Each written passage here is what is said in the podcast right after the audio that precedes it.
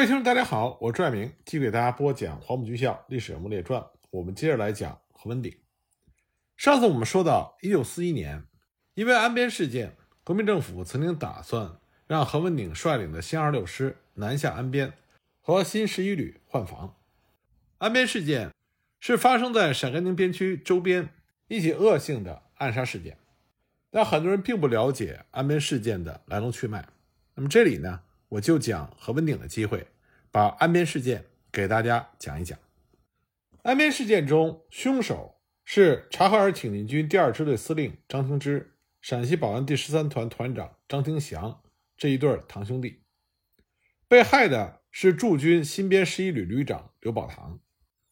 现在我们很多人都并不知道张廷芝这个人，但是实际上张廷芝在那个时代，在陕北是鼎鼎大名的。陕北地区素来有“文出两川，武出三边”的说法。两川指的是延川县和宜川县，三边指的是靖边县、定边县和安边县。民国期间，陕北三边地区风云际会，官面上有一个榆林王景岳秀，但是在民间就属张廷芝势力最大，名头最响，人称“三边大王”。张家是吴起县金佛坪市局的大户。有地一千五百亩，祖上八人中举，有功名在身。他的祖父早年在陕北镇守使景岳秀的部下当团长，他的父亲和景岳秀是换铁的弟兄。张家是本地的大户，民国初年，张廷芝的祖父就开始购买枪支，组建民团，自任团总，之后又发展到了两千多人。当地老百姓称他为张团，但实际上官匪一体。贪军派税，独霸三边。民国十八年，也就是一九二九年，张廷芝先后投靠了甘肃和宁夏的军阀，一直干到了团长。但后来呢，他觉得在正规军里不自在，所以一九三零年，张廷芝率领着本部人马就回到了金佛坪老家，准备打自己的天下。而正是在一九三零年，张廷芝和陕北红军的两位创始人刘志丹和谢子长发生了交集。并且给谢子长、刘志丹沉重的一击，这就是三道川事件。一九三零年初，刘志丹、谢子长受到陕北特委的委派，到国民党宁夏驻军骑兵第四十一师苏雨生部搞兵运。苏雨生部被宁夏二马马鸿逵、马鸿宾击溃之后，刘志丹和谢子长就脱离了苏雨生部。这个时候，甘肃陇东民团的总司令谭士林扩充势力。大肆的招兵买马，声称只要谁能拉起一个连就任连长，能拉起一个团就任团长，并且划分房地发给军饷。所以呢，刘志丹、谢子长他们决定来到谭士林部挂名建军。刘志丹利用着他父亲给的两支枪和国民党保安县公安局长陈定邦给的十三支枪，又从保安县民团中抽调了部分人马、枪支弹药，寻找流落各地的党团员和革命同志。并且邀集了马锡武、卢仲祥、刘兆庆、赵子石等一批党团员和贫苦的农民，在金汤镇组建了一个营，大概一百多人。五六月间，部队开赴到吴起县的三道川，编为团部的骑兵第六营，下辖两个连，刘志丹任营长。与此同时呢，谢子长派了李立果、严洪彦、雷恩军等人，在宜川做土匪杨庚武部的工作。不久呢。将杨部周围骑营一百多个人拉到了三道川，住在齐桥村，编为骑兵第七营。在三道川驻防的另外一股武装力量就是张廷芝。那么，张廷芝、谢子长、刘志丹的部队一起编为谭士林部的直辖第三团。那么，谭士林就团长的人选和刘志丹商量，说：“你们三个人中谁当团长好？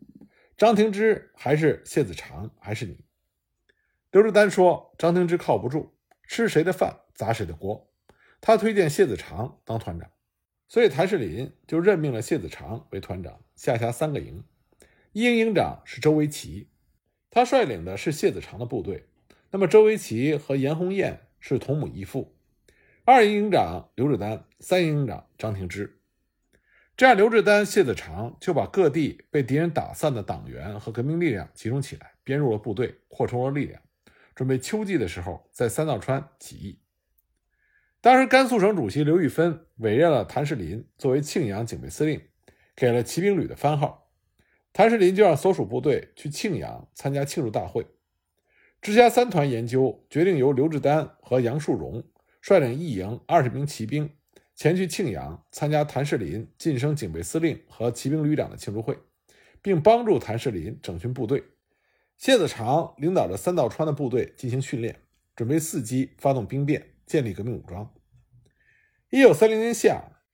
曾经担任过军阀警卫袖部骑兵团团长的张廷芝的父亲张衡儒，在安边听说自己的儿子张廷芝又和刘志丹合作共事，心里十分的不安，就叫张廷芝速来安边。张廷芝到了安边之后，张衡儒就大发雷霆，对他说：“你知道刘志丹是什么人？魏华暴动之首，铁杆的共产党，你跟他搭伙没有好下场。”张廷芝就说：“我不是不知道。”只是怕刘志丹势力发展，使我们在洛河川站不住脚，只好暂时合作作为牵制。所以父子二人密谋一番。张廷芝临走的时候，张鸿儒仍然觉得不放心，就一再叮咛说：“此举非同小可，关键一招是要让周维奇上钩。如果能把这个营的武装搞到手，不仅洛河川一带是咱们的天下，就是我们张家和红军较量也有了本钱。”张廷芝回到三道川，利用刘志丹去甘肃的机会，就瞅准了兵匪出身的周维奇。一天，周维奇正在和几个人推牌九，张廷芝突然来了。周维奇大惊，因为他一直对张廷芝有着防范之心。不过，张廷芝却装作一副无所谓的样子，说：“没关系，我也陪你们一起玩，看看手气如何。”实际上，张廷芝是要引诱周维奇上钩，有意只输不赢。不一会儿，周维奇面前就是大把的银钱。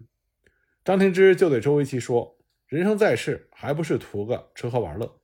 周维奇财迷心窍，就迎合了一句：“可不是，宁做富叫花，不做穷皇帝。”张廷芝一听，拍手叫好，说：“英雄所见略同，改日我请周营长喝酒。”两三天之后，张廷芝在金佛坪宴请周维奇。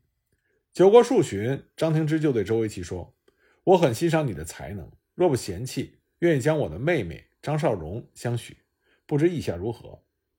周维奇利欲熏心，立刻满口答应。张廷芝接着就说：“我们既然成了亲戚，就是一家人，我把我的快马也送给你骑。快马、银钱、美女，这就使得周维奇对于张廷芝感恩戴德，信任有加。随后呢，张廷芝就提出要周维奇派人到宁夏的下马关，把他的队伍接回来。周维奇一口答应。”这个时候，严红艳急于想找机会收编张廷芝的人马，他不听谢子长等人的劝阻，亲自带领三十九名骑兵，随着张廷芝去接部队。因为苏雨生想扩充自己的势力，在宁夏失败之后，向陕西方向流窜，他的先头部队遭到了驻守固原的黄德贵的拦截，后面又有马鸿逵部的尾追，腹背受敌，在固原、惠安堡一线激战了两个多月。张廷芝原来是苏雨生的部下，所以他的大部分兵力也在那里参战。张廷芝担心部队受损，更是为了防范刘志丹的革命力量在吴启川发展，所以决定去接兵。所以他自己带着十个人和严红艳等人前往惠安堡。张天芝到了宁夏惠安堡之后，不仅带走了自己的部队，还暗中活动苏雨生部下的团长徐文彪及其亲信的十多个人，持械叛变。张廷芝一边派人率领他的部队经环县一线返回吴启川，分别驻扎在金佛坪、白豹和三道川的令鞭子。这些土匪在归途之中已经抢劫了百姓牲畜数百头，在令鞭子出售了几个月。与此同时呢，张廷芝和严红艳等人沿着盐池一线到安边。张廷芝回来之后，和他的父亲再次密谋，直接把严红艳等人的枪缴了，然后予以关押。不过最后呢，他还把严红艳等人放走了，因为这个时候张廷芝还没有想和谢子长彻底撕破脸。张廷芝很快就回到了吴起川，这个时候吴起川革命斗争的焦点就集中在三道川这个不到三十公里的狭小地带。虽然大家都是挂名在谭士林直属三团的名下，而且人数不足五百人，但是革命和反革命两种力量的相互利用和等待。已经预示着很快矛盾就会爆发。当时的形势是，周维奇的那个营虽然有装备较好的两百多人，但是已经被张廷芝所控制。那么在令边子，张廷芝部截住了川口；在白豹也住着张廷芝一部分的兵力。刘志丹、谢子长直接掌握的一百多人，第二营的两个连以及团部驻地处在张廷芝的包围之中。刘志丹又被谭士林请去了庆阳。虽然谢子长在水饭台，但是他所能控制的这个时候只有二营，而且对当地的地理环境并不怎么熟悉，形势十分的严峻。张廷芝准确抓住了摊牌的时间，所以他在金佛坪摆了鸿门宴，缴了周维奇的枪。这个时候，周维奇才如梦初醒，但他只能唯命是从。他领着张廷芝到了齐桥，没费一枪一弹，把全营两百多人缴械。接着呢，他们就连夜扑向水饭台，包围了谢子长及其团部。谢子长听之有变，就率领队伍从清水沟突围。他和刘景范、刘景明等少数人脱险，而驻扎在张沟门的卢仲祥连听到枪声，队伍还没有集合起来，张廷芝的人马就冲进了院子，只好从后门边打边撤。终因寡不敌众，只撤出了少数人，而连长卢仲祥及其被围的部下大部分被俘。马希武、刘约三、刘兆庆、陶尔曼等人在白宝川也被俘。张灵芝没有抓住谢子长。所以，立刻派人率领骑兵去抓刘志丹。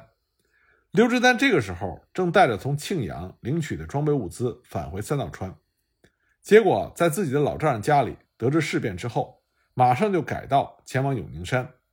张廷芝的人马很快就把永宁山团团围住。刘志丹后来是用绳子从永宁山寨的后山上掉下来才走脱的。途中巧遇了谢子长，两个人一起去特委报告情况。这就是所谓的三道川事件。张廷芝父子所制造的三道川事件，使得刘志丹、谢子长历尽艰辛搞起的一支革命队伍，尚未打出红旗就失败了，使陕甘地区的革命力量蒙受了很大的损失。不过，刘志丹、谢子长并没有气馁，很快呢，他们又在其他地方拉起了革命武装。一九三一年，杨虎城收编了张廷芝父亲作为警备骑兵旅旅长，张廷芝任一团团长。这有了正式的招牌，张廷芝在三边的地面上成了真正的土霸王。他横行乡里，为所欲为，手上的血债累累。有一年，他的二姨太跟部下私通，他以知情不报为理由，把家里的七名船工全部枪杀。他还抢夺商人的物资钱财，并且把货主直接的活埋。有一次，傅作义的四名部下经过甘陕的边界，他强抢了其中一名女兵。把另外三名士兵活活的打死，他和陕北的红军更是多次的交手。他曾经联合民团头子赵坤、王子元等一千多人进攻陕北红军的根据地，扬言血洗杨清川，消灭张明科，活捉刘景范，收复二道川。刘景范呢是刘志丹的弟弟，是陕北红军重要的领导人。张廷芝所到之处烧杀抢掠，给当地人民带来了沉重的灾难。一九三五年十月。当中共党中央到达陕北之后，张廷芝继续配合国民党军包围陕甘宁边区，经常偷袭边区，杀害干部。一九三六年四月，张廷芝率领他的手下在青阳岔将红军的一个独立营包围，虽然遭到红军坚决的反击，但是由于红军寡不敌众，弹尽粮绝，除了部分突围之外，多数人被他们杀害或者抓走。在这种情况下，中央红军决定为民除害。一九三五年十月。左权亲自指挥两个连，向着张廷芝的民团展开了围剿。不过当时张廷芝没有在这个民团中，所以尽管这个民团全军覆没，但是张廷芝侥幸躲过了红军的这次追捕。一九三七年七七事变爆发之后，国共两党形成了抗日民族统一战线。在这种形势之下，张廷芝略有收敛。不过在张廷芝一九三六年加入国民党之后，他认识了刘宝堂。刘宝堂正是在安边事件中被谋杀的新编十一旅的旅长。刘宝堂在陕北也很有名气。他虽然没有读过书，但是为人耿直、讲义气、重友情。十八岁那年，他就成立了地方民团，自任团总，保一方的平安。一九二九年，他的民团被陈桂章部收编，他担任陈桂章部第二旅旅长兼第四团的团长。一九三一年春。刘志丹、谢子长领导的革命武装因为缺衣少食、行动困难，所以到陈桂章部开展兵运工作。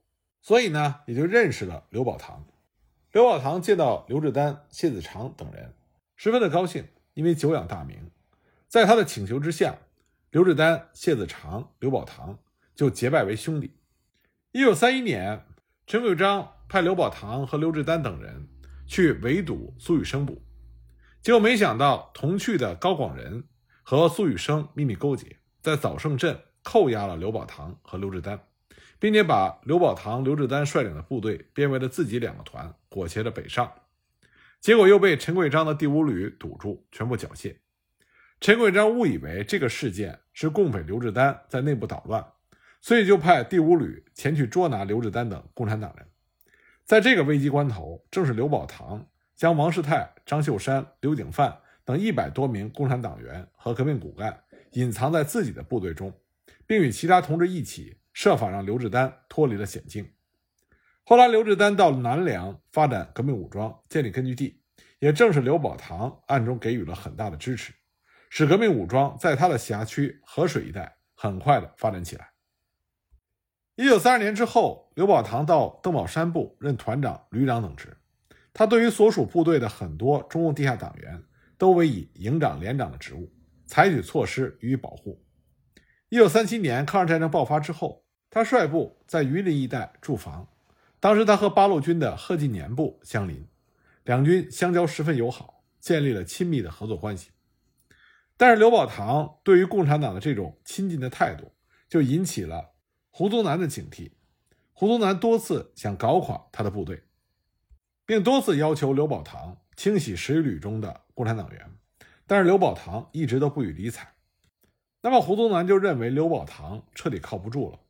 于是他就找到了张廷芝，让张廷芝设法干掉刘宝堂。一九四一年，张廷芝假意让自己的女儿张小琴许配给了刘宝堂的儿子刘汉。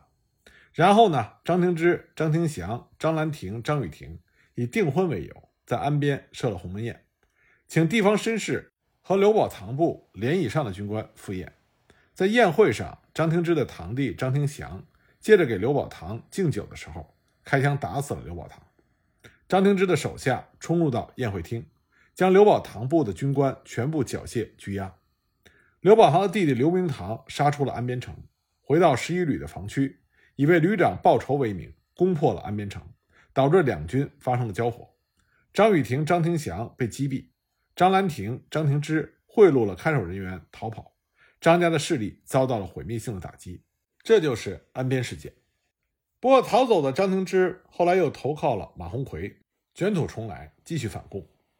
一九四三年冬，中国共产党五名高级干部由苏联回国，在途经安边城南的吴家湾的时候，误以为进入了根据地，结果呢，被张廷芝所率领的反共武装发现逮捕，遭到了严刑逼供。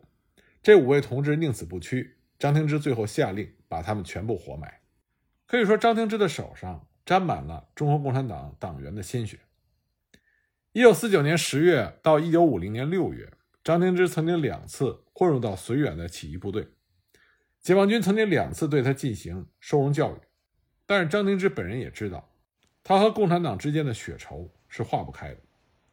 一九五零年一月和七月，他又两次叛变为匪，先后偷袭了区公所和合作社各一处，杀害了干部十二人，抢劫了汽车和大马车三十多辆。抢去了骡马一百五十多匹。一九五零年一月第一次叛变之后，他还和其他的匪徒化妆成商人，潜入到包头市进行特务情报活动，建立了情报站，专门搜集当地党政军的情报。那么张天芝所率领的土匪武装，经过解放军剿匪部队多次打垮甚至全歼，但是他本人几次都侥幸的漏网逃脱。一九五一年一月下旬。武川县公安局侦查股长孙永光接到命令，说发现了张廷芝的踪迹，让他率领一支精干的小团队前去进行抓捕。这不是一个轻松的任务，因为张廷芝本人就能双手打枪，百发百中。他手下的匪徒虽然为数不多，但都是亡命之徒。而武川县的公安队刚刚成立不久，只有四五十名公安队员，其中半数是留用的旧警察，其余半数是刚入伍的新兵。没有经过严格的战斗训练，别说打仗，有的人连枪都没有放过。不过孙永光艺高人胆大，他只挑选了三名精明强干的公安战士，就连夜赶往发现张廷芝踪迹的二份子小花窑子。他们连夜赶路，当天夜里还下起了大雪，到处都是白茫茫的一片。当他们赶到二份子区公所的时候，武川县的公安局长赵立信也刚刚完成基层的视察，在二份子区公所，听说要抓张廷芝，他马上又带着两名公安战士加入到这支抓捕队伍。很快，这支由七个人组成的小小的剿匪队伍就赶到了小花窑子。张廷芝根本就没有想到，在这个远离武川县城一百多里的偏僻小山村，在零下三十多度的严寒天气里。而且这一天是腊月二十八，居然有人会来抓他。抓捕队伍兵贵神速，他们很快就确定了匪徒们的位置。然后三名战士在孙永光的带领下，冲进了那间房子。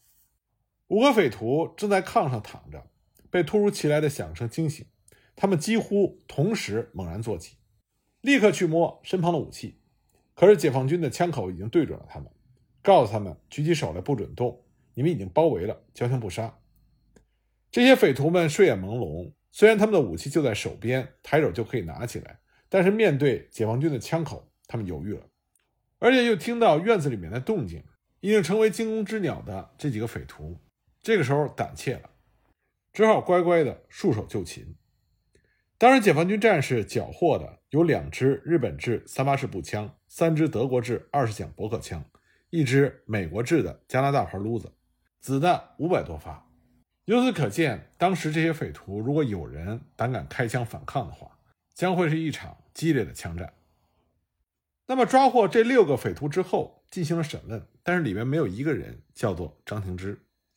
不过其中有一个老匪徒，他报的名字是严子平。他们所在的那家住户的主人叫做严子和，曾经当过国民党的骑兵第十一旅连长，据说是张廷芝的连襟儿。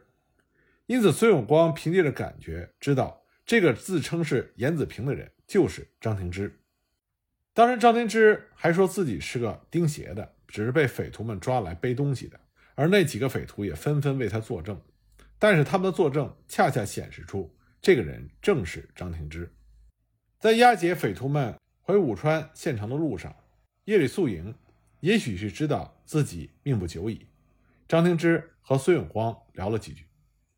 当时张廷芝就问孙永光：“我能见见高岗吗？”